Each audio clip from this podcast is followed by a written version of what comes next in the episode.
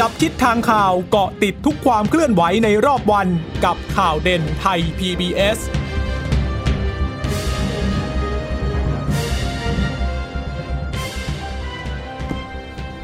สวัสดีค่ะ สวัสดีค่ะ ต้อนรับคุณผู้ฟังสู่ข่าวเด่นไทย PBS นะคะ เราพบกันเป็นประจำทุกวันจันทร์ถึงศุกร์บ่ายๆ แบบนี้ค่ะ ก่อนที่จะส่งต่อประเด็น ไปยังข่าวข้ามมิติใหม่ทั่วไทย แต่ว่าก่อนหน้านั้นก็มาอัปเดตข้อมูลข่าวสารที่เกิดขึ้นตั้งแต่เช้าจนถึงช่วงบ่ายกับเราสองคน ดิฉันจีราชาตาเอี่ยมรัศมีและคุณพึ่งนภาคล่องพยาบาลค่ะ ค่ะ คุณผู้ฟังสามารถรับฟังข่าวเด่นไทย PBS นะคะ ได้ทุกวันจันทร์ถึงศุกร์ทางเว็บไซต์ไทย PBS Radio com ค่ะ หรือว่าจะฟังผ่านทางแอปพลิเคชันไทย PBS Podcast นะคะ ก็ติดตามรับฟังได้ทุกวันนะคะ วันนี้เรื่องของสถานการณ์โควิด -19 ไม่มีการถแถลงจากทางสบคแล้วนะคะค่ะแต่ก็มีการเปิดเผยข้อมูล มาจากทางศูนย์โควิด -19 แล้วก็เพจไทยคู่ฟ้านะคะ วันนี้มาอัปเดตกันหน่อยกับสถานการณ์ตัวเลข การติดเชื้อในบ้านเราเป็นอย่างไรนะคะ วันนี้ไม่มีผู้ป่วยรายใหม่แล้วค่ะ ก็ เข้าสู่วันที่ 46 แล้วนะคะ ที่ไม่พบผู้ติดเชื้อในประเทศเพิ่มขึ้น ก็ทำให้ตอนนี้ยอดผู้ป่วยยืนยันสะสมอยู่ที่ 3,202 คน เป็นผู้ป่วยติดเชื้อในประเทศ 2,444 คนนะคะ แล้วก็อยู่ในสถานที่กักกันของรัฐที่จัดให้ 265 คน หายป่วยรวมแล้วนะคะ ตอนนี้ 3,087 คน รักษาหายนะคะอยู่ที่ 57 คน วันนี้ไม่มีผู้เสียชีวิตก็ทำให้เสียชีวิตคงที่ 58 คนนะคะ ก็อย่างที่บอกไปไม่พบผู้ติดเชื้อในประเทศติดต่อกัน 46 วันแล้ว แต่ว่าค่ะอย่างไรก็ตาม อย่าเพิ่งวางใจกับตัวเลขข้อมูลนี้นะคะ เพราะว่าสถานการณ์ทั่วโลกยังคงติดอยู่ ยังคงมีผู้ติดเชื้อเพิ่มขึ้นอย่างต่อเนื่องนะคะ ค่ะ ก็ตอนนี้หลังอย่างล่าสุดเมื่อวานนี้เนี่ยที่ดูข้อมูลมาก็คือญี่ปุ่นเนี่ย ติดเชื้อเพิ่มรวดเดียว 200 กว่าคน แล้วก็เป็นการติดเชื้อในวันเดียวที่เยอะที่สุดด้วยนับตั้งแต่ผ่านพ้นการระบาดรอกใหญ่มาแล้วนะคะ แล้วก็เขาบอกว่าเบื้องต้นเนี่ยประเมินว่ามาจากสถานบันเทิง อีกแล้วคุณผู้ฟัง เพราะว่าเกาหลีใต้ตอนที่ระลอกสองเนี่ย ก็จากสถานบันเทิงแล้วก็ไปประกอบกับเปิดเทอมด้วยเปิดเรียนด้วยนะคะ ก็เลยมีการระบาดในระลอกที่ 2 ที่มีการยืนยันไปเมื่อช่วงปลายเดือนอามิถุนายนที่ผ่านมา แล้วเมื่อวานญี่ปุ่นก็เจออีก 200 คน ล่าสุดเมื่อสักครู่นี้เนี่ยดิฉันเห็นข้อมูลบอกว่าฮ่องกงก็เจออีกหลังจากที่ไม่เจอมาพักใหญ่ด้วยเหมือนกันนะคะอืมดังนั้นก็มันเป็นข้อมูลที่ทำให้เราได้เห็นว่าถึงแม้จะเอ่อ ไม่พบจำนวนผู้ติดเชื้อกันมาติดต่อกันนานๆแล้วเนี่ย มันก็ยังมีความเสี่ยงมีความเป็นไปได้ทั้งนั้น คือคือไม่พบนี่ไม่ได้หมายความว่าปลอดจากเชื้อนะคะ ไม่พบอาจจะหมายความว่าคนที่ไม่มีอาการเขาไม่ได้มาเข้ารับการตรวจ แล้วมันอาจจะไปเจออยู่ที่ซอกไหนมุมไหนสักที่มันก็ยังมีความเป็นไปได้อยู่ ดังนั้นก็ไม่สามารถที่จะไว้วางใจได้ทั้งนั้นจนกว่าจะมีวัคซีนออกมาใช้นะคะ แล้วมันยิ่งน่ากังวลตรงที่ผลสำรวจของกระทรวงสาธารณาสุขเนี่ย บอกซ้ำกันมาตั้งแต่ของทางกรมอนามัยที่เขาไปจัดทำมาแล้วรอบหนึ่งเฉพาะพื้นที่มา แล้วก็ มีสำรวจข้อมูลที่เก็บกันอย่างต่อเนื่อง 7 สัปดาห์ที่ทางสบคออกมาเปิดเผยเมื่อวาน ล่าสุดเนี่ยนายแพทย์ทเรศกรัศนัยรวิวงศ์อธิบดีกรมสนับสนุนบริการสุขภาพก็ออกมาเปิดเผยซ้ำอีกนะคะ ก็เป็นข้อมูลเดียวกับชุดเดียวกับที่ทางคุณหมอทวีสินได้หยิบยกมาบางส่วนมารายงานเมื่อวานเนี่ยก็บอกว่าที่ตรวจสอบกันมาเนี่ยกลุ่มตัวอย่าง 4 0 0แสนคนเลยนะทั่วประเทศก็คือเท่ากับว่ากลุ่มตัวอย่างเนี่ย เอ่อเชื่อถือได้ค่อนข้างมากแล้วล่ะ ปรากฏว่าความเชื่อมั่นต่อการรับมือของรัฐบาลเนี่ย คนไทยถือว่าเชื่อมั่นเยอะค่ะ กว่าร้อยละห้าสิบเลย เชื่อว่าถ้าถ้าเกิดการระบาดระลอกสองเนี่ย รับมือได้ แต่ที่มันไม่ค่อยน่าสบายใจเท่าไหร่ก็คือ พฤติกรรมประมาทย่อหย่อนในการป้องกันตัวเองนี่แหละ มีทั้งการรวมกลุ่ม มีทั้งการเดินทางออกนอกจังหวัดเพิ่มมากขึ้นนะนะคะ ก็เลยทำให้เกิดความกังวลกัน เพิ่มมากขึ้นแล้วการสำรวจครั้งนี้ทำยังไงนะคะ เขาบอกว่าเก็บข้อมูล 3 ช่องทางเลยก็คือออนไลน์แพลตฟอร์ม แล้วก็ 2 ก็คือโทรศัพท์สำรวจ แล้วทางกรมสนับสนุนบริการสุขภาพยังได้ประสานความร่วมมือจากทางอสม 77 จังหวัดเนี่ยให้ไปสำรวจให้ประชาชนช่วยตอบแบบสอบถามกันผ่านออนไลน์ในช่วง 7 สัปดาห์ ก็ตั้งแต่ 15 พฤษภาถึง 2 กรกฎาเลยก็มี 4,7,800ตัวอย่างค่ะปรากฏว่า จริง ๆ คนไทยก็ยังกังวลอยู่นะ ว่าจะเกิดระลอกสอง แล้วกลุ่มที่กลัวมากที่สุดก็คือจะมาจากนี่เลยค่ะ ผับ บาร์คาราโอเกะ รองลงมาก็จะเป็นตลาดสด ศูนย์เด็กเล็ก แล้วก็โรงเรียนนะคะ ก็ก็เป็นกลุ่มที่ทางสาธารณาสุขก็เฝ้าระวังอยู่แล้วด้วยแล้ว แล้วก็เห็นได้ชัดนะว่าคนเข้าใจ คนรับทราบข้อมูลนะคะ แล้วก็เออคือคือบอกว่าก็ก็ยังมั่นใจแหละ ว่ารัฐบาลควบคุมได้ แล้วความกังวลจะเพิ่มมากขึ้น ถ้าเกิดมีรายงานผู้ติดเชื้อรายใหม่ 10 รายต่อวัน อันเนี้ยจะยิ่งยิ่งกังวลนะคะ แต่ว่าทีนี้พอมั่นใจก็จริง กลัวก็จริง แต่พฤติกรรมป้องกันตัวเองมันลดลงคุณผู้ฟังเขาบอกสัปดาห์แรกเนี่ย ความตระหนักตื่นตัวมันอยู่ที่ร้อยละ85.3ตอนนี้มันเหลือแค่ร้อยละ 80.7 เท่านั้นเองในสัปดาห์ที่ 7 พฤติกรรม 5 ด้านด้วยกันนะคะ ที่เขาเอามาคิดรวมแล้วได้ออกมาตัวเลข 80.7 เนี่ย ก็คือเรื่องของการใส่หน้ากากอนามัยหน้ากากผ้าตลอดเวลาค่ะตรงนี้เนี่ยมันเหลืออยู่ที่ร้อยละ 87.9 เท่านั้นเองในสัปดาห์ที่7อ่าเรื่องของการกินร้อนช้อนช้อนของตัวเองนะคะ อันนี้ร้อยละ86.2 เรื่องของการล้างมือบ่อยๆ ก็อยู่ที่ร้อยละ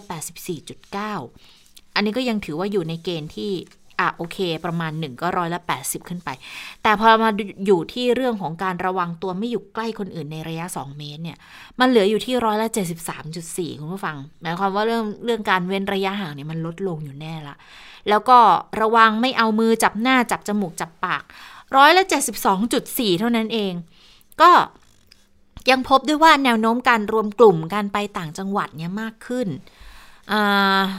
ส่วนการไม่ลงทะเบียนแพลตฟอร์มไทยชนะเนี่ยนะคะ ก็บอกบางส่วนส่วนใหญ่จะลืมอืมมันมันลืมง่ายจริงๆนะคุณผู้ฟังคุณถ้าแล้วโดยเฉพาะถ้าเกิดว่าบางร้านที่เขาไม่มีเนี่ย คือไม่มี QR แปะให้เห็นชัดเจนเนี่ย เราก็อาจจะลืมแล้วก็ไม่ได้ให้ความสำคัญกับเรื่องนี้จริง ๆ อีกอย่างหนึ่งก็คือกลัวก็ไม่มั่นใจในเรื่องความปลอดภัยส่วนตัวด้วย หรือว่าอีกประการก็คือทางร้านเขาไม่มี QR code ไม่มีสมุดจดให้ลงชื่อ แต่ว่า เรื่องของการรับคนกลับจากต่างประเทศนะคะ รับคนไทยกลับจากต่างประเทศนะคะเขาก็ร้อยละ 88 ก็สนับสนุนอยู่ แต่ว่าถ้ามาตรการ travel bubble เนี่ย คือก็มองว่าถ้าจะสนับสนุนอุตสาหกรรมท่องเที่ยวก็ร้อยละ 80 ก็คิดว่าคงจะช่วยได้ แต่ก็ยังไม่สนับสนุนให้เดินทางแบบ travel bubble กับประเทศที่ยังมีการระบาดก็คือ ถึงร้อยละ 70 เลยนะ ที่ไม่สนับสนุนการเดินทางในลักษณะนี้ อันนี้มันก็แสดงให้เห็นหลาย ๆ อย่างเลยคุณผู้ฟังคือเมื่อเช้าเนี่ยดิฉันไปย้อนดูข้อมูลที่คุณหมอพงเทพเอ่อรองผอโรงพยาบาลน่านนะคะท่านเป็นผู้เชี่ยวชาญด้านโรคระบาดด้วยก็บอกไว้ว่า คือถ้าจะให้มันมันปลอดภัยจริง ๆ เนี่ยไอการเฝ้าระวังทั้งหลาย มันควรจะอยู่ที่ประมาณร้อยละ90ถึงร้อยละ95ก็เลยย้อนมาดูเนี่ยสัปดาห์ที่7มันเหลือ โดยรวมมันเหลือที่ร้อยละแปดสิบจุดเนี่ยก็หายไปตั้ง 10%เลยนะ 10%เกือบเต็มนะคะ ก็ ก็แสดงว่าความเสี่ยงมันเพิ่มขึ้นแล้วนะณขณะนี้นะคะค่ะ จากผลสำรวจที่คุณเจษตาเล่าให้ฟังไปเมื่อสักครู่นี้ที่บอกว่าคนกังวลมากที่สุดว่าจะเกิดการแพร่เชื้อได้นะคะ ก็คือเอ่ออันดับแรกคือผับบาร์คาราโอเกะอ่ารองลงมาก็คือตลาดสดใช่ไหมคะ ในวันนี้ของศูนย์ข้อมูลโควิด -19 ก็ได้มีการเผยแพร่ข้อมูลในเรื่องของ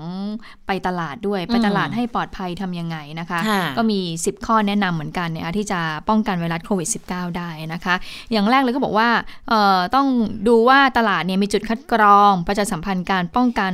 ไวรัสโควิด -19 ดีไหมนะคะ อย่างที่ดิฉันเคยเล่าให้ฟังไปแรกๆเนี่ยโอ้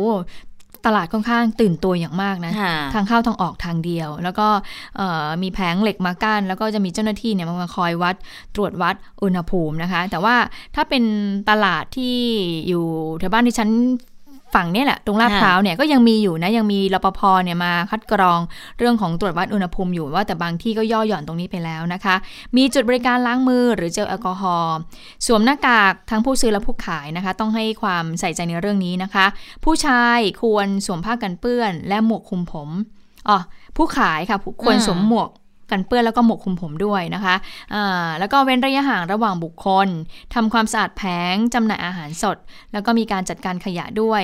แล้วก็รวมไปถึงทำความสะอาดห้องน้ำจุดสัมผัสร่วมอยู่เสมอนะคะ ส่วนอาหารสดก็จัดเก็บในอุณหภูมิที่เหมาะสมตามประเภทอาหาร ส่วนอาหารปรุงสำเร็จก็มีการปกปิด แล้วก็มีการใช้อุปกรณ์หยิบจับทุกครั้ง วางสูงจากพื้นอย่างน้อย 60เซนติเมตรนะคะ แล้วก็ถ้าเราเป็นคนซื้อเนี่ยเราก็ต้องมีการวางแผนเลยนะว่าค่ะสมมติว่าเราจะเข้าตลาดวันนี้จะไปซื้อผลไม้จะไปซื้อเนื้อสดเราก็วางแผนการเดินของเราเลยว่าเดินยังไงนะคะ ก็รีบซื้อรีบไปรีบกลับมาใช้ระยะเวลาที่อยู่ตลาดสดให้น้อยที่สุด ก็จะช่วยป้องกันในเรื่องของการแพร่ระบาดโควิด -19 ได้นะคะค่ะนอกจากนั้นเอ่อศูนย์ข้อมูลโควิด -19 ค่ะ ก็ยังไม่ได้ยังได้มีการเผยแพร่ในเรื่องของเออผู้ที่ คัดกรองอยู่ใน state quarantine แล้วก็ local quarantine เขาบอกว่ามีอยู่ 50,000 คนใช่ไหมคะ แล้วก็ตอนนี้เนี่ยก็กลับบ้านไปได้แล้วนะคะ 40,000 กว่าคน นอกจากนี้ก็มีข้อมูลที่น่าสนใจนะคะ ที่มีการเผยแพร่กันก็มีการพูดถึงเรื่องของแอปพลิเคชันไทยชนะ หรือว่าแพลตฟอร์มไทยชนะด้วยนะคะเขาบอกว่าตอนนี้เนี่ยมีผู้ใช้งาน 35 ล้านคนนะคะ กิจการร้านค้าก็ลงทะเบียนเอาไว้ 260,000 กว่าร้านนะคะมีการดาวน์โหลดใช้แอปพลิเคชันก็ 660,000 กว่าคน แต่อย่างที่บอกว่าเมื่อสักครู่ข้อมูลที่คุณเจษตาเล่าก็ยังคงบางทีเข้าไปในห้างร้านศูนย์การค้าก็ยังคงลืมอยู่นะคะในการเช็คอินเช็คเอาท์ตรงส่วนนี้ไปนะคะก็ขอให้ยังคงใช้อยู่นะคะ เพราะว่าตอนนี้เรายังวางใจสถานการณ์ในเรื่องของโควิด -19 ยังไม่ได้เลยนะคะ เพราะว่าหลาย ๆ ประเทศก็เห็นได้ว่าอย่างที่คุณเจษตาบอกไปโอ้โหอย่างฮ่องกงกลับมาใช่ไหมอืมหรืออย่างจีนก่อนหน้านี้หายไป 50 วันใช่ก็กลับมาพบอีกดังนั้นไอ้46 วันของบ้านเราเนี่ยโอ้ที่ดูแล้วเราดีใจก็วงอะไม่ได้ใช่เลยแล้วค่ะ ค่ะ แล้วแล้วอย่างอย่างจีนนี่ไม่แน่ใจเหมือนกันว่าตอนนี้ต้นต่อเจอหรือยังว่ามาจากใครกันแน่เนาะไปไปบอกว่ามาจากเอ่อผลิตภัณฑ์ที่ส่งมาจากยุโรปด้วยอันนั้นข้อมูลมันชัดเจนมันจริงหรือไม่ อันนี้ก็ไม่แน่ใจเหมือนกันก็ ก็ต้องติดตามข้อมูลข่าวสารอยู่เรื่อยๆนะคะ เพราะว่าทางผู้เชี่ยวชาญผู้ที่เกี่ยวข้องคนที่อยู่ในแวดวงก็เตือนกันอยู่เสมอบอกมันวางใจไม่ได้ เพราะว่ารอบข้างก็ยังมีอยู่ต่างประเทศเขาก็ยังมีอยู่ดังนั้นเราเราคงไม่อยากกลับไปล็อกดาวน์กันอีกรอบหนึ่งอะเนาะเพราะว่ามันก็กระทบกับอะไรหลายๆ อย่างอยู่เหมือนกันน่ะนะคะ ก็แล้วก็เศรษฐกิจมันก็ค่อนข้างพัง ที่มันน่าสนใจคือวันก่อนดิฉันไปเห็นข้อมูลอันหนึ่งค่ะ เขาบอกว่า ประเทศไทยเนี่ยสามารถที่จะควบคุมการระบาดได้เป็นอย่างดี แต่ปรากฏว่าเศรษฐกิจเนี่ยพังที่สุดในเอเชีย ดิฉันก็ตั้งข้อสังเกตอยู่เหมือนกัน บอกว่ามันมาจากโควิดจริงหรือเปล่าหรือว่าจริง ๆ แล้วมันมันเป็นผลที่มันสืบเนื่องกันมาตั้งแต่ก่อนหน้านี้ด้วยหรือไม่ คือ มันก็อาจจะต้องชั่งน้ำหนักกันนะคะว่าอืมเราจะยอมปล่อยให้เกิดการระบาดขึ้น แล้วมันยืดเยื้อเหมือนที่เกิดขึ้นแบบที่ญี่ปุ่น แบบที่เกาหลีใต้ที่ที่เขายังเกิดขึ้นอยู่เนี่ย แล้วมาเทียบกับ ในแง่ของพยายามทำให้ควบคุมให้มันอยู่ โดยที่ไม่ต้องไปเสียเงินในเรื่องของการเอ่อสาธารณาสุขให้เพิ่มมากขึ้นแล้วไปโหลดในในระบบสาธารณาสุข แล้วการโหลดระบบสาธารณาสุข ในช่วงเวลาต่อมาเนี่ยมันโรคมันหมดก็จริง แต่ว่ามันอาจจะเกิดผลที่มันตามมาต่อเนื่องจากนั้นอีกไปไม่รู้กี่ปีอย่างเงี้ยอืมมันก็อาจจะต้องชั่งน้ำหนักกันแต่ว่าเศรษฐกิจคือคือแน่นอนมันก็ ก็ต้องพยายามฟื้นให้ได้มากที่สุดอะนะค่ะพอพูดถึงมันก็เป็นเป็นสิ่งที่มันเลือกยากจริงๆนะคุณผู้ฟังค่ะคือหลายประเทศที่เขาเลือกว่าจะพยุงเศรษฐกิจไว้อย่างที่เราเห็นบราซิล หรือทางอเมริกาเนี่ย ก็เห็นอยู่ว่าตอนนี้ตัวเลขความสูญเสียมันมากแค่ไหนอะเศรษฐกิจเขาอาจจะไม่ได้พังมาก แต่ว่าท้ายที่สุดบางทีเขาก็ต้องดึงอย่างเงี้ยค่ะ ชักเข้าชักออกว่า บางเมืองเขาก็ต้องยอมปิดเมืองในรอบที่สองแล้วความสูญเสียมันเทียบกันได้ไหมถ้าเกิดปล่อยให้คนป่วยเยอะๆให้คนตายเยอะๆ สิ่งที่มันเกิดกับสภาพจิตใจของพลเมืองอีกล่ะมันมันจะส่งผลในทางอ้อมกันมากน้อยแค่ไหนมันก็อาจจะเป็นน้ำหนักที่ต้องช่าง แล้วก็ยอมรับเลยว่ารัฐบาลหลาย ๆ ประเทศก็คงเผชิญกับ ความท้าทายแบบเนี้ย ไม่ได้แตกต่างกันก็ขึ้นอยู่กับว่าจะบริหารจัดการยังไงให้มันอยู่รอดอืมวันนี้สิงคโปร์เลือกตั้งด้วยนี่ใช่ไหมค่ะหลังจากที่ยุบสภาไปก็เห็นว่า ก็น่าจะชุดเดิมอะนะคะ ดูแนวโน้มแล้วนะ ค่ะ เดี๋ยวให้คุณสำรักสำรัมากอัปเดตค่ะกันนะ แต่ย่าแต่ว่าเอ่อพูดถึงเรื่องของผลกระทบของโควิดค่ะ -19 อย่างวันนี้คุณติชิลาพุทธสารพันธ์ผู้สื่อข่าวของเราเนี่ยก็ไปลงพื้นที่หาดเฉวง เกาะสมุย จังหวัดสุราษฎร์ธานีปรากฏว่าโอ้โหร้านค้าเงียบเลย คุณติชิลาเนี่ยไปเปิดหน้าตรงส่วนของตรงย่านร้านค้าโอ้ยฉันหาดตกเฉวใจงมากเลยอะคนไม่คนไม่นมีเลยคนเลยอะค่ะ แล้วบางร้านก็ดูแบบใช่ล้างมากเลยเนาะคือปิดป้ายขายมั่ง ปิดป้ายปิดกิจการอะไรอย่างเงี้ย มันดูแล้ว มันเป็นสภาพที่เราก็คือมันไม่ได้สร้างบรรยากาศให้เกิดการท่องเที่ยวหรือว่าสร้างบรรยากาศในการจับจ่ายใช้สอยเลยเนาะค่ะเพราะเพราะเพราะก็ต้องยอมรับว่าบรรยากาศมันมีส่วนสำคัญที่ทำให้คนใช้จ่ายเหมือนกันนะใช่เหมือนลองคิดดูแบบช่วงปีใหม่อืมคือมันไม่มีโรคระบาดอะไรอะ่ะ มันไม่มีความจำเป็นต้องซื้ออมแต่เราเห็นบรรยากาศเรายังอยากซื้อเลยใช่ไหมคุณนภาใช่ค่ะอันนี้ก็เลยแบบว่าเป็นบรรยากาศที่เอ่อเงียบทีเดียวเงียบเหงาอืมทีเดียวนะคะไม่ค่อยคึกคักเท่าไหร่นักนะคะก็เป็นบรรยากาศที่เอ่อร้านค้าย่านหาดเฉวง แต่ถ้าไปดูบริเวณริมทะเลนะคะเอ่อริมทะเลก็บอกว่าไม่มีคนเลยนะคะ ซึ่งก็ไปพูดคุยกับทางเอ่อแถวเอ่อพนักงานแถวนั้นเหมือนกันก็บอกว่าคนที่มาเที่ยวตอนนี้ก็คือเป็นนักท่องเที่ยวที่หลงเหลืออยู่ค่ะอะแหละไม่ใช่นักท่องเที่ยวใหม่อะไรและตรงนั้นก็เป็นย่านท่องเที่ยวที่เอ่อกลุ่มนักท่องเที่ยวต่างชาติเป็นหลักด้วยนะคะ ก็ถือค่ะว่าได้รับผลกระทบจริงๆนะคะบางร้านเนี่ยที่เอ่อสายป่าน ไปไม่ถึงเนี่ยยาวเนอะก็มีการปิดป้ายอืมปิดกิจการปิดตัวลงแล้วนะคะ บางร้านก็บอกว่าไม่ไหวแล้วปล่อยเช่า แต่ว่าบางร้านเนี่ยก็ยอมเปิดต่อนะ เพราะบอกว่าไหนๆก็เสียค่าเช่าแล้วเนี่ยก็ก็เปิดต่อไปอืมดังนั้นจะเห็นได้ว่าร้านเนี่ยที่กลับมาเปิดเพียง 20-30%เท่านั้น อันนี้ที่เกาะสมุยนะคะค่ะอันนี้ก่อนหน้านี้ดิฉันก็สัมภาษณ์ผู้ประกอบการที่หาดบางลาใช่ไหมคะค่ะอันนั้นก็ได้รับผลกระทบเหมือนกัน อันนั้นบอกว่า สถานบันเทิงเนี่ยกลับมาเปิดน้อย 20-30%เท่านั้นเลยก็บอกว่าได้รับผลกระทบอย่างหนักทีเดียวนะคะ อันนี้เลยก็ต้องดูว่าทางรัฐบาลเนี่ยจะหาแนวทางช่วยเหลือ ผู้ประกอบการขนาดเล็กเหล่านี้ค่ะอย่างไรนะ ที่พวกเขาเหล่านี้เขาเข้าไม่ถึงสถาบันการเงินด้วยนะคะค่ะ ซึ่งจริงวันนี้เนี่ยถ้าเกิดมีการประชุมคอรมอเศรษฐกิจอาจจะได้ความชัดเจนออกมา เพราะว่าจริง ๆ เนี่ยเขามีวาระที่จะต้องหารือกันเกี่ยวกับเรื่องของมาตรการช่วยเหลือ SME เพิ่มเติมด้วย แต่ปรากฏว่ามันมันมีความมีการสะดุดอยู่นิดนึงค่ะเนื่องจากเมื่อวานเนี้ยค่ะ คุณอุตตมะสาวนายนเราก็ทราบกันดีเนาะเป็นรัฐมนตรีการว่าการกระทรวงการคลัง แล้วก็อีกบทบาทหนึ่งก็คือเป็นเอ่ออดีตหัวหน้าพักพลังประชารัฐด้วย แล้วพอมันมีปัญหาเกิดขึ้น ในเรื่องของของในพักพลังประชารัฐเนี่ยก็เลยต้องตัดสินใจกันทางการเมืองในเรื่องของงานการงานการเมืองในพักการเมือง ก็ตัดสินใจลาออกแต่ว่าพอดีจริง ๆ เมื่อวานที่กระทรวงการคลังจะต้องมีการประชุมเพื่อเคาะมาตรการช่วยเหลือ SME ออกมา ว่าจะช่วยเหลือเพิ่มเติมยังไง เพราะว่าวงเงินที่มีที่ทางธนาคารแห่งประเทศไทยได้ได้การเงินออกมาให้แล้วเนี่ยปรากฏว่ามันก็ลงไปไม่ถึงกับ SME คนที่ได้รับความเดือดร้อนจริง ๆ เพราะว่ามันอาจจะมีบางข้อกำหนดที่ทางสถาบันการเงินเนี่ยเขากำหนดขึ้นมาก็ทำให้ กลุ่มที่เขาอาจจะหมุนเงินไม่ไม่ทันไม่ไหวจริง ๆ เนี่ย แล้วมีหนี้เก่าอยู่แล้วอะ่ะเขาก็ไม่สามารถเข้าถึงเงินช่วยตรงนี้ได้นะ ก็เลยบอกว่า แล้วจะทำยังไงจะช่วยเขาได้มากยังไง ก็ปรากฏว่า พอมีปัญหาว่าจะต้องไปแถลงข่าวเรื่องเรื่องของการดำเนินการทางการเมืองในพักการเมืองหลังจากนี้เนี่ย การประชุมนั้นก็เลยต้องชะงักไปแล้วการประชุมนั้นมันสำคัญตรงที่ว่ามันต้องได้ข้อสรุปจากกระทรวงการคลัง เพื่อนำเข้ามาในการประชุมคอรมอเศรษฐกิจในวันนี้ค่ะก็เลยต้องต้องหยุดไปก่อน เพราะว่าก็ยังไม่มีมาตรการเข้ามานายกก็เลยบอกว่า อะ งั้นเดี๋ยวมันมันมีความรีบด่วน ก็เลยเชิญทางกกรมาประชุมด้วยนะคะ เพื่อที่จะให้ได้แนวทางในการช่วยเหลืออย่างเช่น เรื่องของวงเงินสินเชื่อ 5 0,000 ล้านเนี่ย จะออกมาช่วยเหลือเพิ่มเติมยังไงได้ไหมนะคะ ตรงตรงนี้เนี่ยดิฉันพยายามหาอยู่ว่าสรุปแล้ววันนี้คุยกับกกรหรือเปล่านะ แต่วันนี้ปรากฏว่าข่าวที่ออกมาล่าสุดค่ะก็คือ นายกเรียก ประชุมแนวทางการช่วยเหลือและฟื้นฟูเศรษฐกิจจากการระบาดของโควิด -19 ค่ะ ปรากฏว่าก็ดูแล้ว ก็แทบจะเป็นการประชุมคอรมอเศรษฐกิจไกลๆเหมือนกันนะค่ะเพราะว่าก็คือผู้ที่มีเกี่ยวข้องเอ่อก็คือเป็นก็คือหน้าเดิมๆใช่ะคะหน้าทั้งเดิคุณมๆสมค่ะคิดคุณอุตตมะคุณกอบค่ะศักดิ์นะคะเอ่อแล้วก็มีคุณผริพันธ์สารีรัฐวิภาค มีคุณค่ะทศพรสิริสัมพันธ์ซึ่งเป็นเลขาธิการสสช มีคุณวีรไทยสันติประพบผู้ว่าการธนาคารประเทศไทย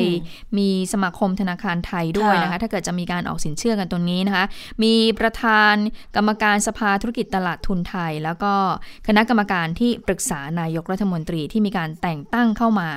ตามที่นายกนั้นได้มอบหมาย ก็มีทั้งคุณแพรินทร์ชูโชติถาวร มีคุณเศรษฐพุทธเอ่อมีกรรมการนโยบายการเงินใช่ไหมคะ แล้วก็มีธนาคารอาหารไทยก็คืออะสรุปง่ายๆว่า วันนี้ก็มีการคุยป็นเรื่องที่ของเขาเรียกว่าเป็นเป็นคณะที่ปรึกษาอ่าคณะที่ปรึกษาเศรษฐกิจเพื่อฟื้นฟูโควิด -19 นี่แหละเออก็เลยมาคุยกัน หลายเรื่องเลยทีเดียวนะ ก็เป็นเป็นชุดใหญ่เลยแหละดิฉันว่าน่าจะใหญ่กว่ากกรแล้วก็ใหญ่กว่าชุดของคอรมอเศรษฐกิจด้วยซ้ำมั้งแต่ว่ามันเป็นการปรึกษาหารือค่ะ คงจะข้อออกมาเป็นมาตรการยังไง ก็คงต้องผ่านคอรมออยู่ดีนะก็นายกก็บอกงี้บอกว่าก็เป็นเป็นการคุยกันทำงานแบบ new normal คคือต้องรับฟังฟังความคิดเห็นจากทุกฝ่าย ทุกภาคส่วนก็มาหารือกัน เพราะว่าทำคนเดียวก็คงไม่ไหว ก็ต้องช่วยกันคิด เอาข้อมูลมาประกอบสถานการณ์ด้วยนะคะค่ะก็เป็นการประชุมรับฟังสถานการณ์เศรษฐกิจ แล้วก็กรอบการขับเคลื่อนเศรษฐกิจไทยในช่วง ครึ่งปีหลังอะนะคะอ่าครึ่งปีที่เหลือของปี 2563 แล้วก็การช่วยเหลือฟื้นฟู วิสาหกิจขนาดกลางและขนาดย่อมด้วย คือดิฉันก็หวังว่าการที่เขาจะออกเออสินเชื่อให้กับ SME เนี่ยคือ ก็คงจะออกแหละแต่อยากให้ออกให้เร็ว แล้วก็ค่ะทันด้วยนะ ทันท่วงที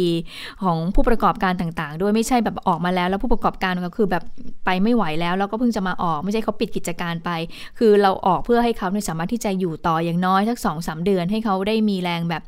มีต่อลมหายใจต่อลมหายใจแล้วก็มีแรงฮึด แล้วก็เอ่อเผื่อเปิดต่อไปอาจจะมีอะมีรายได้เข้ามาบ้างก็อาจจะต่อออก อีกไปเรื่อยๆนะครับซึ่งมันก็จะส่งผลต่อเรื่องของการจ้างงานอะไร ในอนาคตต่อไปด้วยของลูกจ้างหลาย ๆ คนนะนะคะอะอันนี้ก็เป็นเรื่องของ ที่วันนี้นายกรัฐมนตรี ก็เรียกได้ว่าเป็นการประชุมเรื่องของเศรษฐกิจกับทีมที่ปรึกษาน่ะที่ปรึกษาเศรษฐกิจกับนายกแล้วละกันนะคะค่ะอืมเรื่องความชัดเจน SME ก็ยังไม่ได้มีเอ่อยังความคืบหน้ายังอะไรออกมานะคะค่ะแต่ทีนี้ก่อนที่จะมีการประชุมกันอ่าวันนี้ก็หลายคนผู้สื่อข่าวก็จับจ้องไปที่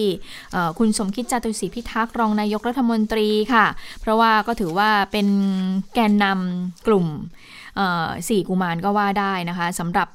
เมื่อวานนี้ที่ได้มีการถแถลงลาออกไป โดยคุณสมคิดก็มีการให้สัมภาษณ์ก่อนการประชุมเหมือนกันในวันนี้นะคะ ก็มีการพูดถึงกรณีที่เอ่อกลุ่มสี่กุมารนั้นลาออกจากพักพลังประชารัฐ ได้มีการปรึกษาหารือก่อนหรือไม่นะคะ บอกว่าไม่มีอะไรไม่ได้ปรึกษา มันเป็นเรื่องภายในพักเป็นเรื่องปกติ ก็ฟังจากคำแถลงก็ถือว่าเป็นการแถลงที่ดีนะค่ะที่เป็นมิตรต่อกัน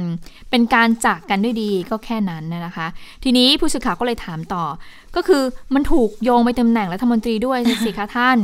นะดรสมคิดก็บอกว่า เรื่องตำแหน่งรัฐมนตรีเป็นเรื่องของนายก ก็คิดว่าจะต้องพิจารณาด้วยความเหมาะสมนะคะ แต่นี้เนี่ยก็ถามต่อว่า นายกยกเลิกการประชุมครมเศรษฐกิจ แล้วก็มีการประชุมทีมที่ปรึกษาแทนคิดว่าทั้งสองทีมเนี่ยจะสามารถทำงานร่วมกันได้หรือเปล่าออรองนายกสมคิดก็บอกว่าไม่น่ามีปัญหาอะไรกันนะ เพราะว่ารู้จักกันแล้วก็ถูกต้องแล้วที่นายกเนี่ยควรจะได้ข้อมูลภายนอกด้วย เพื่อที่จะนำข้อมูลเนี่ยมาพิจารณามาตรการต่างๆที่ออกมา ตรงนี้เนี่ยก็เป็นสิ่งที่ดี แล้ววันนี้ก็มากันครบก็ไปนั่งคุยกัน นะคะและทีนี้บอกว่าวันนี้จะเป็นการรายงานปัญหา SME ภาวะเศรษฐกิจใช่หรือไม่ ดรสมคิดก็บอกว่า ผู้ที่เข้าร่วมประชุมวันนี้เนี่ยนะคะ ก็อย่างที่เมื่อสักครู่ที่ดิฉันพูดไปเนี่ยก็มีทั้งภาคเอกชนใช่ไหมคะ มีธนาคารแห่งประเทศไทย โดยรองนายกสมคิดก็บอกว่าข้อมูลเนี่ยมันมีไว้หมดแล้วแหละ เป็นสิ่งที่ดีนะที่นายกเนี่ยจะได้เห็นภาพรวมทั้งหมด เรื่องที่นายกสนใจที่สุดก็คือการช่วยเหลือ SME นายกจึงเรียกประชุม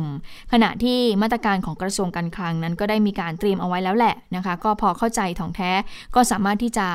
เข้าที่ประชุมคอรมอได้นะคะแล้วเมื่อถามว่านอกจากช่วยเหลือ SME แล้วเนี่ยจะมีมาตรการอะไรอื่นๆ เพิ่มเติมออกมาหรือเปล่านะคะ รองนายกสมคิดก็บอกว่า ก็จะดูในเฉพาะส่วนที่เกี่ยวข้องกับกระทรวงการคลังเป็นหลัก ซึ่งกระทรวงการคลังไม่ได้ทำทุกอย่าง ทุกกระทรวงก็มีส่วนเกี่ยวข้องกับเศรษฐกิจทั้งสิ้นเนี่ยนะคะ อย่างกระทรวงเกษตรก็จะต้องไปดูภาคการเกษตร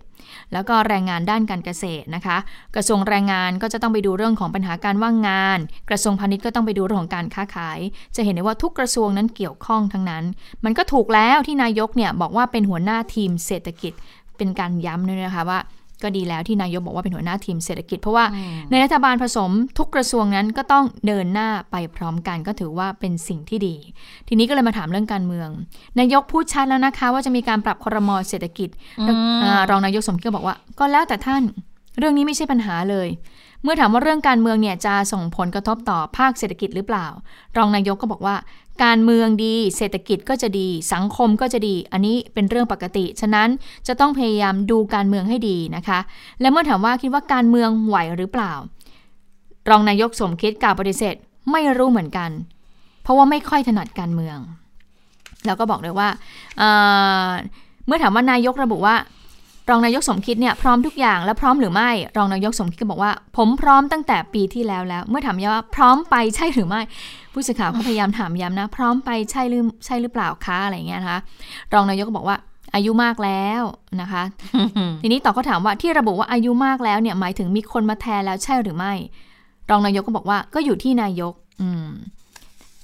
นักข่าวก็ยังถามอีกค่ะ อายุมากแล้วคือหมายถึงถอดใจแล้วใช่หรือไม่ รองนายกก็บอกว่า ใจผมอะ่ะมันถอดมาหลายปีแล้ว อันนี้แหละ wording เนี่ยใจผมถอดมาหลายปีแล้วก็เลยทำให้เป็นวักทองที่หลายสื่อ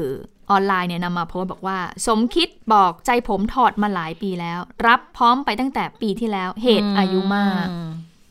มาปิดท้ายตรงนี้นี่แหละนะคะนักข่าวก็พยายามจะแค่ให้ให้ได้ความชัดเจนออกมาว่าสรุปแล้ว รองนายกสมคิดเนี่ยมีความคิดเห็นอย่างไรนะคะหลังจากที่เด็กในที่ปรึกษาใช่ไหมเมื่อวานบอกว่าเป็นเป็นที่ปรึกษาใช่ไหมใช่ใช่เออก็ก็ต้องลาออกจากพรรคการเมืองไปแล้วนะคะ ก็เลยยังไม่ชัดเจนเหมือนกันว่าสรุปแล้ว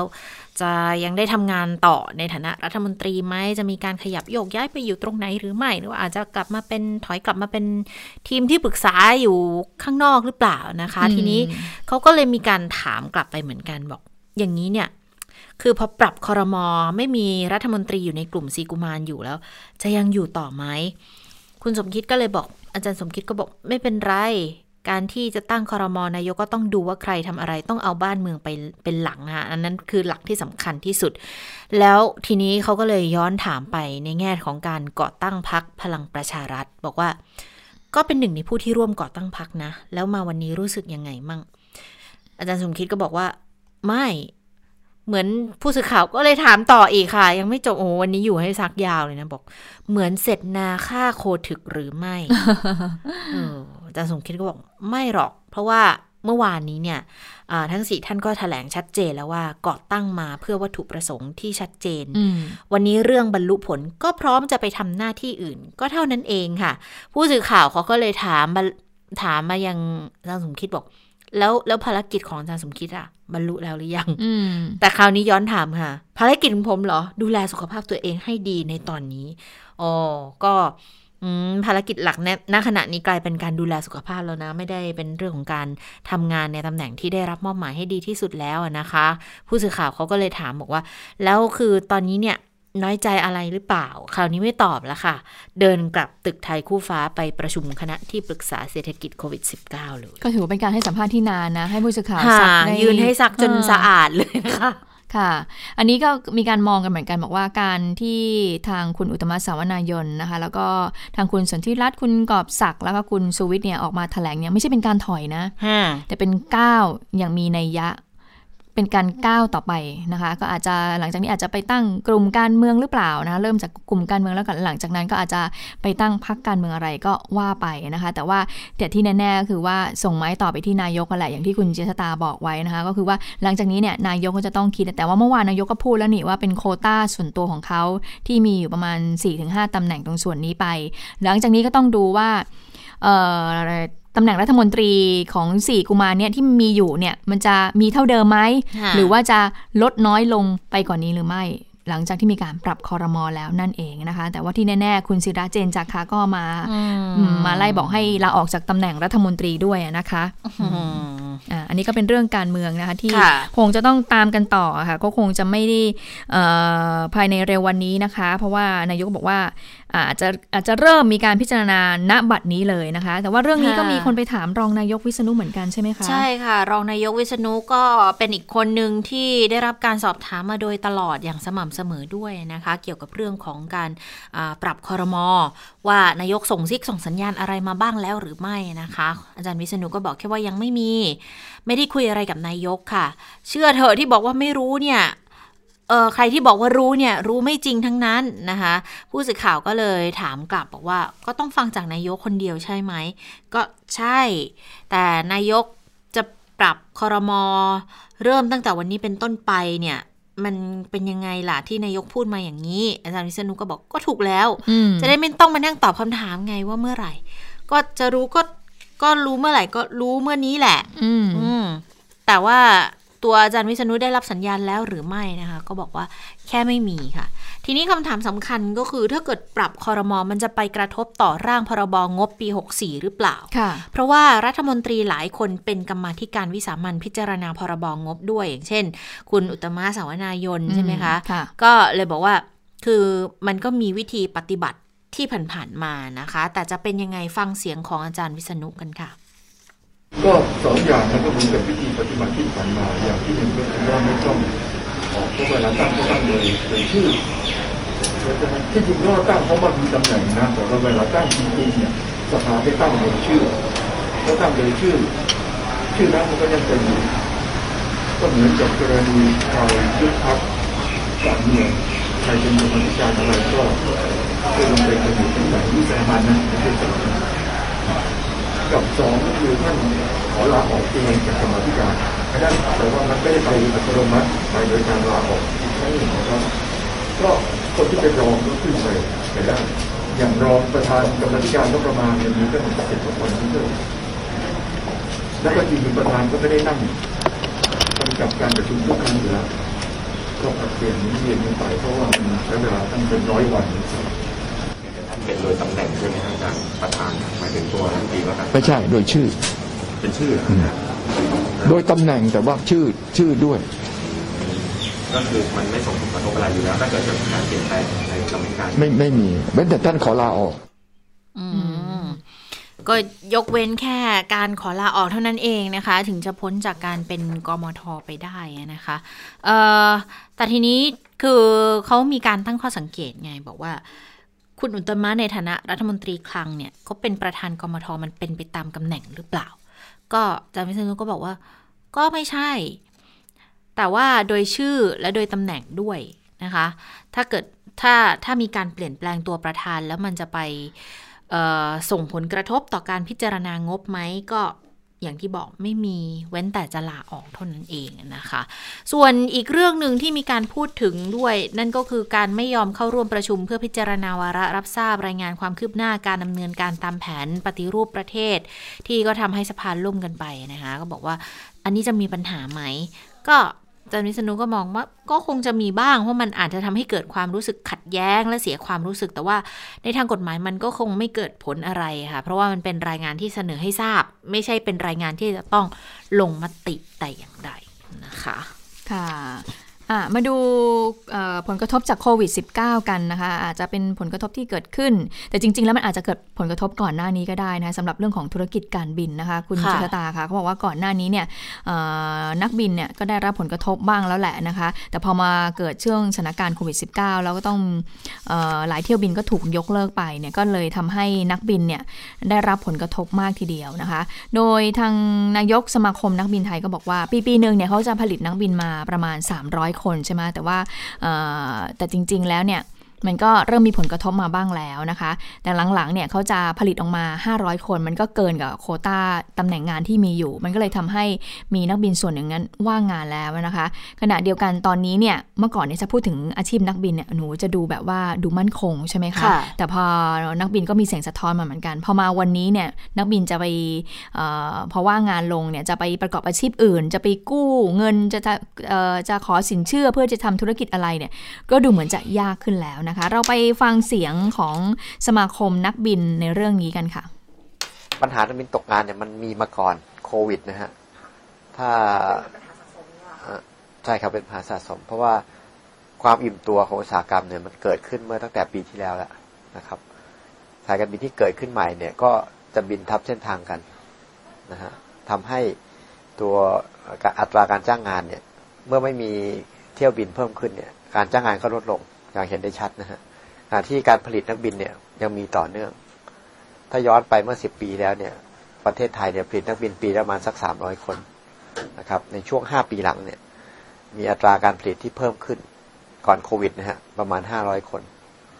นั้นแต่ละปีเนี่ย ถ้าไม่มีการจ้างงานเนี่ย นักบินที่จบมาโอกาสที่จะไปทำงานอื่น การบินลักษณะอื่นของประเทศไทยเนี่ยยังไม่มีนะฮะในต่างประเทศเนี่ยอาจจะมีการบินอย่างเช่น บินชมทัศนียภาพ การบิน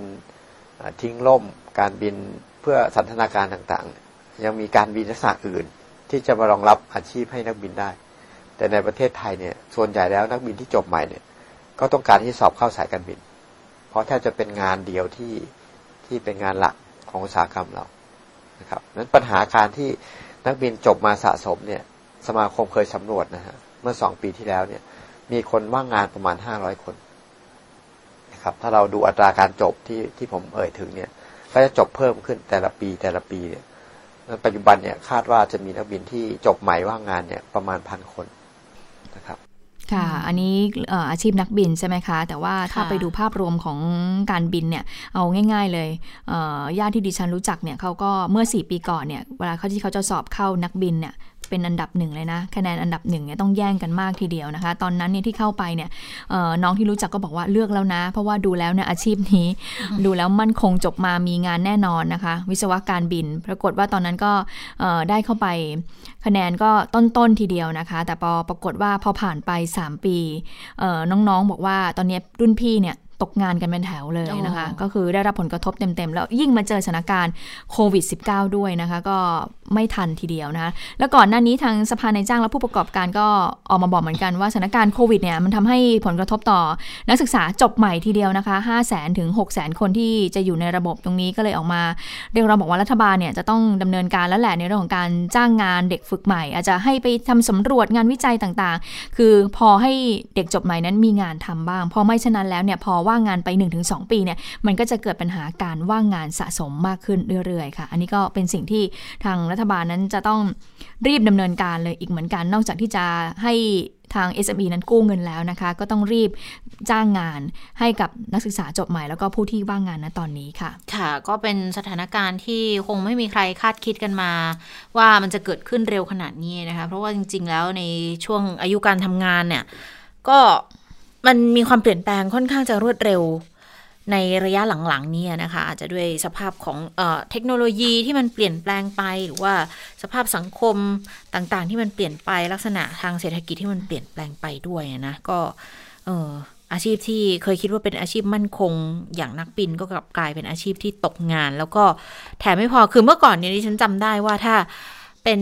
นักบินเป็นคุณหมอ เป็นแอร์โฮสเป็นเตแอร์โฮสสเตสหรืออะไรอย่างเงี้ย บางทีไปเวลาไปกู้อะเขาจะได้แบบแบบพิเศษด้วยใช่ไหมค่ะที่บอกว่า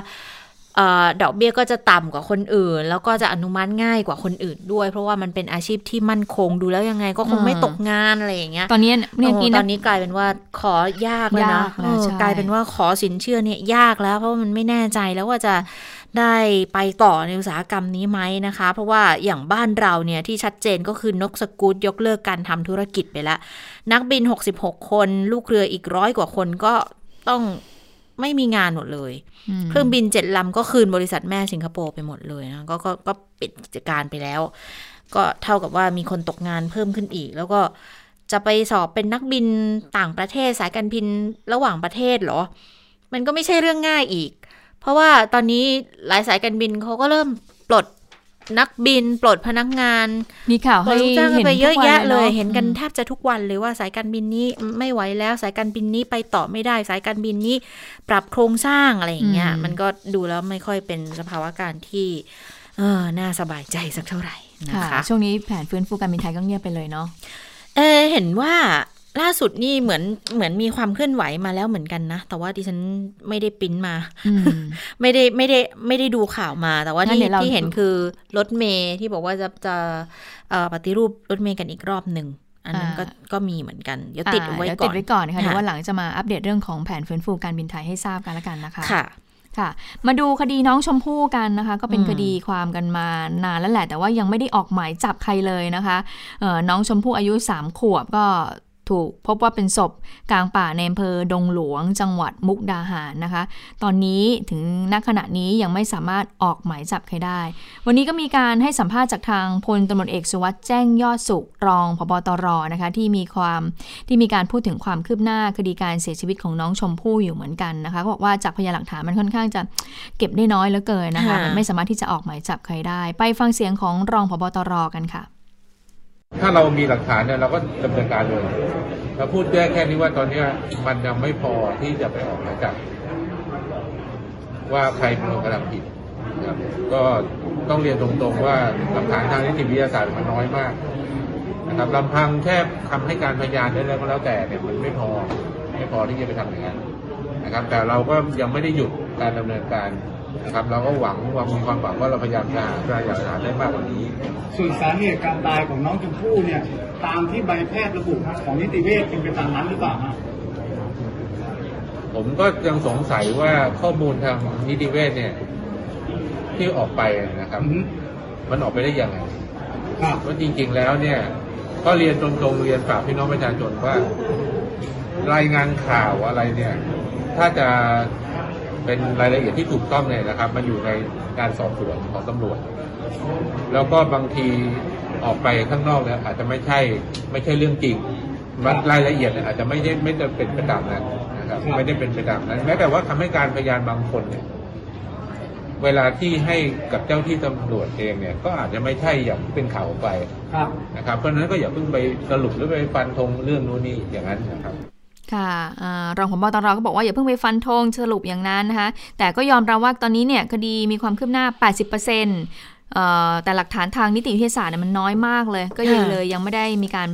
ตัดประเด็นใดทิ้งออกไป แม้ว่าสังคมเนี่ยจะออกมาสงสัย พ่อแม่หรือว่าลุงของน้องชมพู่แล้วก็ตามเขาบอกว่าเห็นตอนนี้เนี่ยมีความขัดแย้งภายในครอบครัวเขาเลยนะ จากการนำเสนอข่าวของสื่อนี่แหละเกี่ยวกับคดีของน้องชมพู่เนี่ยนะคะ ทีนี้ทางตำรวจก็เลยบอกว่าอย่าเพิ่งไปเอ่อเชื่อในการรายงานข่าวเลยเพราะว่าบางทีก็ไม่รู้เนี่ยหลุดไปได้ยังไงก็จริงบ้าง ไม่จริงบ้างนะคะอืมค่ะแต่ทีนี้เรื่องของผลการชนะสูตรศพจากโรงพยาบาลสรรพสิทธิประสงค์นะคะ เบื้องต้นก็ไม่พบร่องรอยถูกล่วงละเมิดทางเพศนะคะเอ่อทางแพทย์ก็ได้เก็บตัวอย่างสารคัดหลั่งเพื่อนำไปตรวจพิสูจน์อย่างละเอียด แล้วก็รอผลการยืนยันอีกครั้งหนึ่งนะคะ ขณะที่ล่าสุดมีคนในหมู่บ้านก็ออกมาให้ข้อมูลบอกว่ามีมีชื่อสะดิ้งสะดิ้งนี่คือพี่สาวของน้องชมพู่ค่ะ ถูกแม่สั่งให้พูดโกหกว่า วันที่น้องชมพู่หายตัวไปเนี่ยน้องสะดิ้งนอนหลับอยู่นะคะเเรื่องนี้ นางสาวิตรีวงศรีชาอายุ 40 ปี แม่ของน้องชมพู่ก็บอกว่า ขณะนี้เนี่ยเวลาผ่านไป 60 วันตำรวจก็ทำงานอย่างเต็มที่นะคะ ส่วนที่มองว่าพ่อแม่เนี่ยมีส่วนรู้เห็นในการเสียชีวิตของน้อง ก็ระบุว่าทุกคนมีสิทธิ์ที่จะคิด แล้วแต่คนมองแต่อยากให้เห็นใจคนเป็นแม่ด้วยนะ นอกจากลูกจะเสียชีวิตแล้วยังต้องมาตอบคำถาม การวิพากษ์วิจารณ์จากสังคมนี้อีกนะคะ ส่วนการที่ให้น้องสดิ้งเนี่ยพี่สาวของน้องชมพู่โกหกตอนแรกว่าหลับนั้น เนื่องจากว่า เป็นห่วงความปลอดภัยของลูก แต่ที่ผ่านมาน้องสดิ้งก็รักน้องแล้วก็ดูแลน้องดีมาก ก็คือสรุปค่ะแม่ก็ออกยอมรับใช่ไหมก็คือว่า ให้น้องอะโกหกว่าน้องอืมน้องตอนที่น้องหายไปอะก็คือหลับอยู่นะคะ ค่ะเออแต่ว่าแต่ว่าเขาก็จริง ๆ รองพบตรพูดถึงเรื่องนี้เหมือนกันนะ ก็บอกว่าเด็กหญิงที่เป็นเพื่อนของพี่อืมสาวน้องชมพู่เนี่ย ไปไปพูดกับสื่อบางสำนักบอกว่า จริง ๆ แล้วน้องสดิ้งเนี่ย เขานอนคว่ำหน้าเล่นโทรศัพท์อยู่ ไม่ได้นอนหลับตามที่เคยให้ข้อมูล แต่ว่าตำรวจก็บอกว่า คือประเด็นนี้มันไม่น่าจะส่งผลต่อรูปคดีและแนวทางการสืบสวนสอบสวนหรอก ส่วนที่เด็กหญิงบอกเล่ากับสื่อเนี่ยก็เด็กก็ก็ทำได้เป็นสิทธิ์ที่เด็กจะทำได้ แต่การที่สื่อไปสัมภาษณ์เด็กหญิงที่เป็นเพื่อนของของน้องสดิ้งเนี่ยจริงๆมันเป็นการกระทำที่ไม่เหมาะไม่ควรนะเพราะว่าเรื่องนี้ก็ เป็นการให้ข้อมูลมาจากทางรองพบตรนะคะ แต่โอกาสในการจะได้ตัวคนร้ายมาดำเนินคดีหรือไม่เนี่ยอืมรองพบตรก็บอกแค่บอกว่า มันยากจะพูดแบบนั้นค่ะ เพราะว่าตำรวจเนี่ยต้องพยายามทำให้ดีที่สุดอยู่แล้วแหละ แล้วก็รวบรวมพยานหลักฐานให้ได้ทุกอย่างอย่างครบถ้วน ไม่ได้หาหลักฐานแค่ออกหมายจับ แต่ว่าต้องมีหลักฐานจนนำสู่การดำเนินคดีในชั้นศาลได้นะคะ อันนี้ก็เป็นความคืบหน้าในคดีที่เป็นกระแสวิพากษ์วิจารณ์ของสังคมเหลือเกินนะคะ แต่ว่าบางทีถ้าเราไม่ได้ติดตามตั้งแต่ต้นบางทีก็งงๆเหมือนกันนะว่ามันเกิดอะไรขึ้นกันแน่ เพราะว่ามันเหมือนกลายเป็นความขัดแย้งภายในครอบครัวของเขาซะมาก ด้วยส่วนหนึ่งอะนะแล้วก็ทำให้เกิดความปั่นป่วนกันไปหมดทั้งหมู่บ้านเลยทีเดียว แต่ว่าท้ายที่สุดแล้วก็คงต้องหาหาคำตอบให้ได้ว่า น้องเสียชีวิตได้ยังไง แล้วน้องไปอยู่บนเขาขนาดนั้นได้ยังไงนะคะค่ะ ส่วนความคืบหน้าของคุณชรบุรณะฮิรันตอนนี้ก็เชื่อว่าหลายคนก็อยากจะในในสัปดาห์หน้าเนี่ยก็น่าจะ น่าจะมีความเคลื่อนไหวของคุณชรนะคะ เพราะว่าค่ะตำรวจก็เรียกของคุณชรนั้นมาให้ปากคำแล้วก็ชี้แจง ขณะที่ทางปลัดอำเภอแม่ริมจังหวัดเชียงใหม่ก็ เเรียกคุณชรให้มาพบด้วยนะคะ เรื่องของปมเงินบริจาคตรงส่วนนี้นะคะ หลังจากที่ดูแล้วเนี่ยการบริจาคดับไฟป่าของคุณฌอนเนี่ยใช้วัตถุใช้ผิดวัตถุประสงค์หรือเปล่านะคะ ในส่วนนี้ถึงแม้ว่าคุณฌอนนั้นจะออกมาชี้แจงแล้วก็ตามนะคะ แต่ว่าไม่ได้ชี้แจงว่าตัวเป็นๆนะเป็นการอัดคลิปวิดีโอตรงส่วนนี้ไป แต่ทีนี้อย่างที่ว่าค่ะคนก็มีการไปตั้งข้อสังเกต statement อีกบอกว่าเห็นเนี่ยเห็น statement เนี่ยมีการแบบว่าโอนเงินไปทาง Citibank ด้วยไปจ่ายค่าบัตรเครดิตด้วย อย่างนี้มันใช่หรืออะไรอย่างเงี้ยคะก็เป็นสิ่งที่ต้องทางจะต้องมีการถามคุณชรแล้วก็ต้องการข้อเท็จจริงจากคุณชรกันต่อ ส่วนทนายรณรงค์ตอนนี้ก็พยายามเหลือเกินพยายามจะให้ตำรวจเนี่ยเรียกนักแสดงชื่อดังเนี่ยในฐานะผู้เสียหายเนี่ยมาให้ปากคำด้วย ก็คือคุณโตโน่เพราะคุณโตโน่เขาบริจาคไป รู้สึกจะเป็น1นึ่งแสนบาทมั้งใช่นะคะใช่เออทีนี้ก็พยายามจะให้ทางตำรวจเนี่ยเรียกคุณโตโน่มาชี้แจงด้วย ดังนั้นในสัปดาห์หน้าก็คงจะต้องดูกันค่ะว่าคุณชอนนั้นจะมาพบเจ้าหน้าที่หรือไม่อะนะคะค่ะเออก็เป็นประเด็นที่ยังคงอยู่ในเรื่องที่อยู่ในความสนใจกันอยู่นะคะ ปิดท้ายสั้น ๆ วันนี้มีการต้อนรับ ข้าราชการระดับผู้ใหญ่กันอีกครั้งหนึ่งนะคะ ก็เป็นด้านที่ทำให้เกิดเสียงวิพากษ์วิจารณ์มาอีกนะ ก็คือพบของทางสหรัฐที่มาเข้าพบกับทางพบทบของเราอะนะคะ เป็นการพบในรูปแบบวิถีใหม่ แล้วก็ลงนามในแถลงการ strategic vision statement ด้วยนะคะ ก็เป็นการพบกะกันที่กองบัญชาการกองทัพบบกค่ะพลเอกอภิรัตคงสมพงษ์ผู้บัญชาการทหารบกก็ให้การต้อนรับพลเอกเจมส์ซีแมคคอนวิลนะคะ ที่เดินทางมาเยือน อย่างเป็นทางการก็ครั้งนี้เนี่ยทุกทีเวลาในทหารชั้นผู้ใหญ่มาเราก็จะได้เห็นภาพของการจับไม้จับมือ shake hand นะคะ แต่ว่าคราวนี้ก็ต้องตรวจเป็นเป็นการพบกันแบบวิถีใหม่ใช่ไหมมีการสวมหน้ากากผ้า มีการตรวจวัดอุณหภูมิร่างกายเว้นระยะห่าง ล้างมือด้วยเจลแอลกอฮอล์ด้วย ทุกอย่างก็เป็นไปตามมาตรฐานของสบคนะคะ แล้วก็พิธีการตามแบบของกองทัพก็ยังมีอยู่ครบถ้วนค่ะ ทั้งเดินตรวจแถวลงนามในสมุดเยี่ยม เยี่ยมชมพิพิธภัณฑ์กองทัพบบกเฉลิมพระเกียรติ แล้วก็ลงนามในแถลงการ strategic vision statement ระหว่างกองทัพบบกทั้งสองประเทศ ก่อนจะรับประทานอาหารร่วมกัน แล้วก็มีพิธีอำลาแถวทหารกองเกียรติยศอย่างสมเกียรตินะคะ ก็คือให้ความสำคัญกับการต้อนรับคนมาเยือน แต่ว่าเพื่อที่จะเป็นการรักษาความสัมพันธ์อันดีระหว่างประเทศ แต่ว่าก็ต้องปฏิบัติตามมาตรฐานด้านสาธารณาสุขด้วยนะคะ ก็เป็นการเยือนโดยที่ มาตามข้อยกเว้นของทางสบคนะคะ คือก่อนหน้านี้ถ้าเราจำกันได้ทางสบคเขาก็มีกำหนดมาแล้วว่าอ่ากลุ่มไหนที่จะได้รับการยกเว้นไม่ต้องกักตัว 14 วัน ก็แขกของทางการที่อาจจะใช้เวลาเยือนอย่างเป็นทางการเนี่ย บางทีมาแค่ 2-3 วันเนี่ยถ้าไปกักตัว 14 วันมันก็อาจจะไม่คล่องตัวนัก แล้วมันก็จะส่งผลกระทบต่อเรื่องของความสัมพันธ์ระหว่างประเทศ ก็ต้องมีข้อยกเว้น เพียงแต่ว่าเรื่องนี้เนี่ยก็มีคนไปยื่น ให้ตรวจสอบแล้วด้วยอย่างคุณศรีสุวรรณจันยาที่ค่ะเมื่อวานนี้ไปยื่นกับทางปปช น่าสนใจเหมือนกันนะว่าทางปปชเนี่ยจะพิจารณากรณีนี้ยังไงนะคะค่ะ แต่ว่าก็คือมาไวไปไวนะคะค่ะก็คือเดินทางมาเยือน9-10กรกฎาคมนี้เท่านั้นนะคะค่ะเอาละค่ะ ไปติดตามสถานการณ์ในต่างประเทศกันดีกว่าคุณสวรักษ์มาแล้วนะคะ สวัสดีค่ะคุณสวรักษ์คะสวัสดีค่ะ คุณผู้ฟังสวัสดีทั้งสองท่านสวัสค่ะดีค่ะ อันนี้ต้องไปดูที่เกาหลีใต้ก่อนเลยเมื่อวานคือฮามากนะคะอืมก็คือข่าวของนายกเทศมนตรีกรุงโซลค่ะ ก็คือช่วงเย็นๆมีข่าวว่าท่านหายตัวไปนะคะ แล้วก็เวลาประมาณเที่ยงคืนตำรวจพบศพแล้ว ถามว่าทำไมการเสียชีวิตของนายกเทศมนตรีคนนี้ถึงสำคัญ อันดับแรกคนนี้เนี่ยชื่อปาร์ควอนซุน แล้วจะบอกว่าตำแหน่งนายกเทศมนตรีกรุงโซลเนี่ยเขาบอกว่า ในทางของอำนาจทางการเมืองนี่คือใหญ่เป็นอันดับสองของเกาหลีใต้ รองก็เพียงแต่ประธานาธิบดีเท่านั้นนะคะ เพราะอาจคนมองว่าอารองจากประธานาธิบดีก็ควรจะเป็นนายกรัฐมนตรีสิ แต่ว่านายกรัฐมนตรีในเกาหลีใต้เนี่ยเป็นตำแหน่งอย่างเป็นทางการเท่านั้น ก็คือเวลามีพิธีกรรมอะไรเงี้ยก็จะส่งนายกรัฐมนตรีไปนะคะ ดังนั้นเขาบอกเลยนะคะว่าตำแหน่งนายกเทศมนตรีกรุงโซลเนี่ยคือใหญ่เป็นอันดับสองของประเทศ แล้วคนนี้ไม่ธรรมดา อยู่มาสามสมัยแล้วนะคะ และนี่คือหนึ่งในตัวเกงที่เขาคาดว่าจะได้เป็นประธานาธิบดีคนต่อไปของเกาหลีใต้นะคะ เพราะว่าอีกประมาณ 3 ปีเนี่ยมูนแจอินจะหมดวาระการดำรงตำแหน่ง แล้วนายกเทศมนตรีคนนี้คนนี้เนี่ยก็ครบวาระเหมือนกัน เชื่อว่าถ้าคนนี้ยังอยู่ถึงตอนนั้นเนี่ยลงสมัครเลือกตั้งชนะแน่นอน แต่มาเสียชีวิตทั้งๆทที่กำลังเป็นดาวรุ่ง คนก็เลยสงสัยว่าสาเหตุเกิดจากอะไรนะคะ มีอยู่ประเด็นหนึ่งค่ะ นายกเทศมนตรีคนนี้จริง ๆ แล้วเนี่ยเป็นคนที่ภาพลักษณ์ดีมากดีแบบไม่มีที่ติ คือตอนเป็นวัยรุ่นเนี่ยก็เป็นแกนนำกลุ่มที่ต่อต้านผู้นำเผด็จการของเกาหลีใต้ในยุคนั้น แล้วพอเริ่มโตขึ้นเนี่ยเขาเป็นทนายความต่อสู้ด้านสิทธิของประชาชน ความไม่เท่าเทียมทางสังคม แล้วในเกาหลีใต้เนี่ยสองสมปีที่ผ่านมากระแสมีทูมาแรงมาก แล้วก็มีการพิจารณาคดีที่เกี่ยวข้องกับ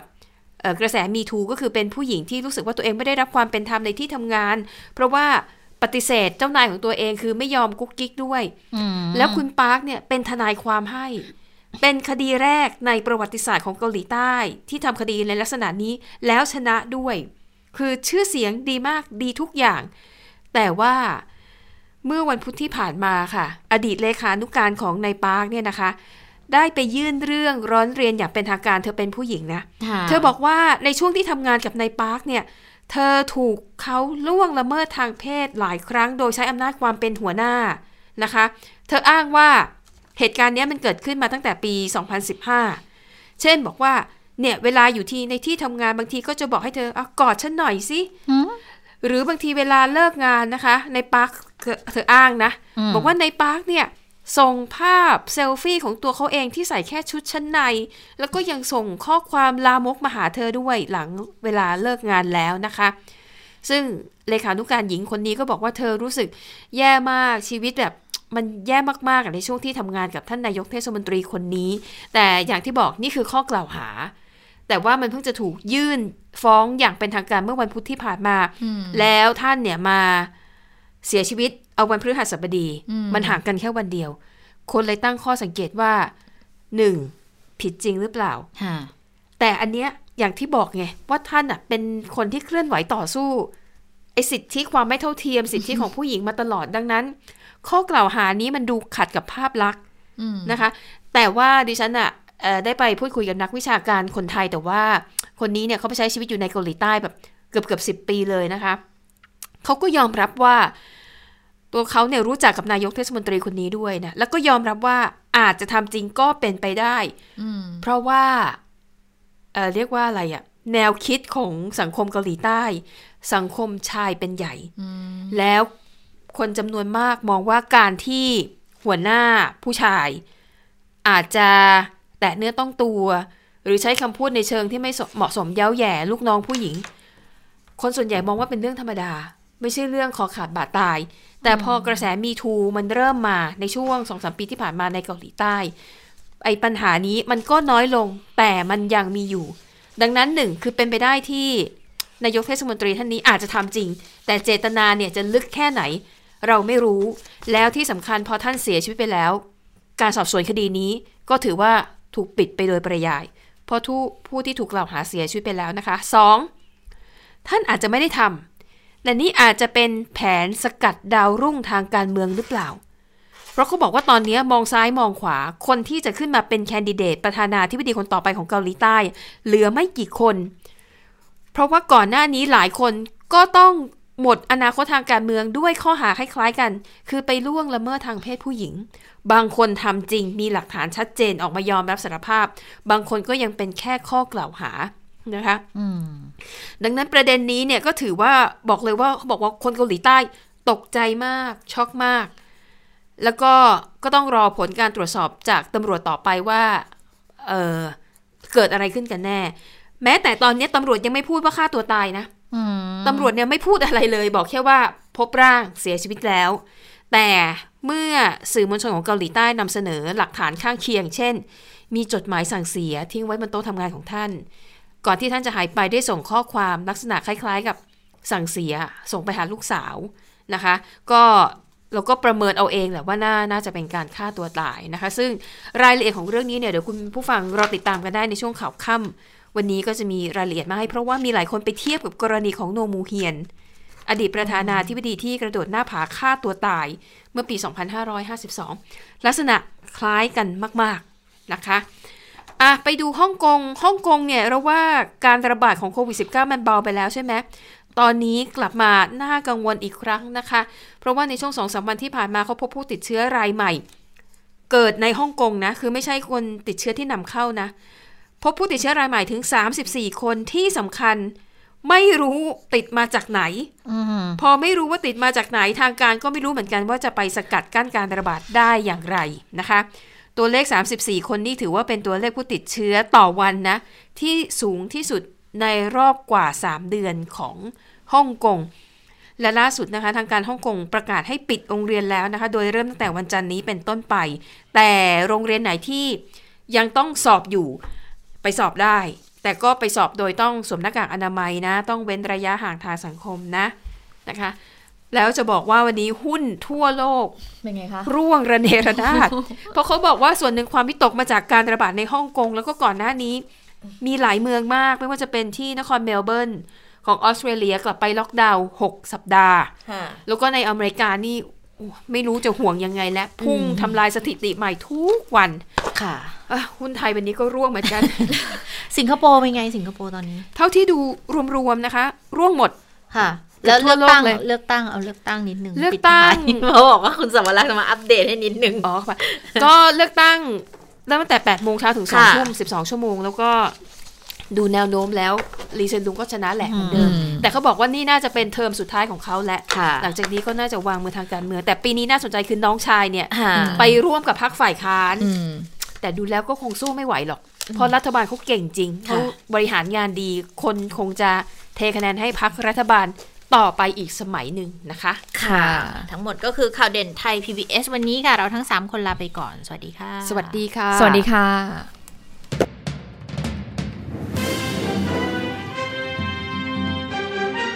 ติดตามข่าวเด่นไทย PBS ได้ทุกวันจันทร์ถึงศุกร์ เวลา 15 นาฬิกา ทางไทย PBS ดิจิทัล Radio